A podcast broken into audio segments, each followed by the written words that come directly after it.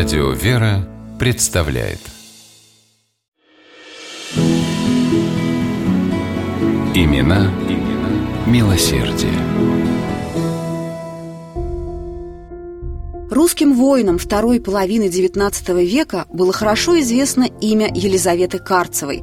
Для них она была даже не сестрой, а матерью милосердия. Да и не только для русских. Черногорские солдаты, оставшиеся в живых благодаря любви и заботам Карцевой, называли ее Черногорской матерью. И она, не делая скидок на свой возраст, проблемы со здоровьем и уходящие силы, творила чудеса, отвоевывала людей у смерти. Лиза родилась в 1832 году в небогатой помещичьей семье. Воспитание девочки и ее братьев было трудовым. Дети сами выращивали овощи, сами торговали ими на рынке. Глядя на маленькую Лизу, которая не боялась никакой работы, родители, конечно, не думали о том, что их дочь прославит свою фамилию, но только не на сельскохозяйственном поле, а на поле боя.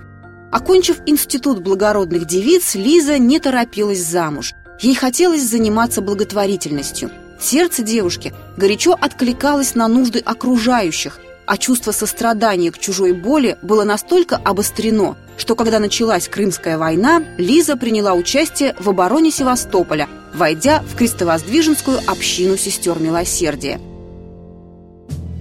Здесь молодая женщина работала под началом хирурга Пирогова, который считал ее идеалом медсестры. Вот что писал Николай Иванович. Карцева неутомима, день и ночь в госпитале, и варит для больных, и перевязывает. Мы с ней так поставили запущенный госпиталь на ногу, что теперь не узнаешь. Рабочий день Карцевой начинался в 7 утра, заканчивался после полуночи, а часто не заканчивался вовсе, ведь в сутки в госпиталь поступало от 500 до 3000 раненых. В самые тяжелые моменты Елизавета Петровна считала невозможным покинуть свой пост. «Истинная мать родная», — говорили о ней и коллеги, и воины, и молили Бога о выздоровлении Карцевой, когда она заболела, ухаживая за солдатами в тифозных бараках. Но вот окончилась война. Елизавету Петровну ждали дома, а она осталась работать в общине и за 10 лет вырастила целый штат образцовых сестер милосердия. А в 1870 году Карцева уехала в Петербург, где стала во главе новой общины – Свято-Георгиевской.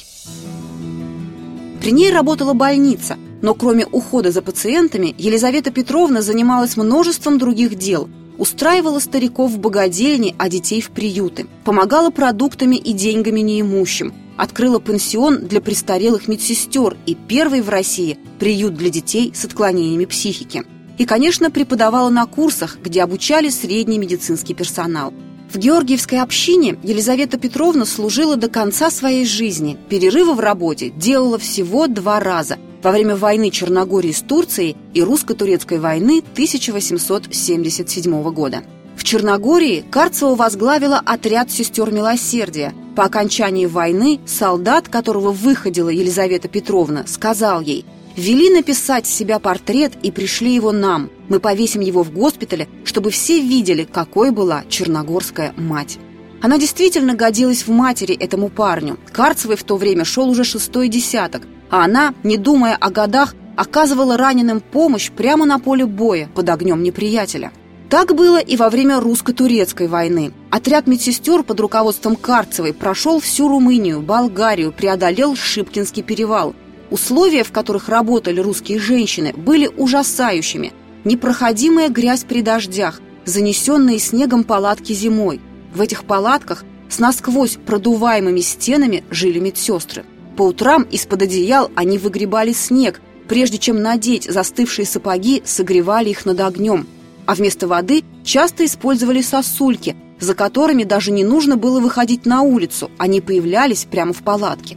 При этом про Карцеву говорили так «старушка переносит войну геройски». Сама же она писала родным по милости Господа, я молодцом, и кроме ревматизма никаких недугов не знаю.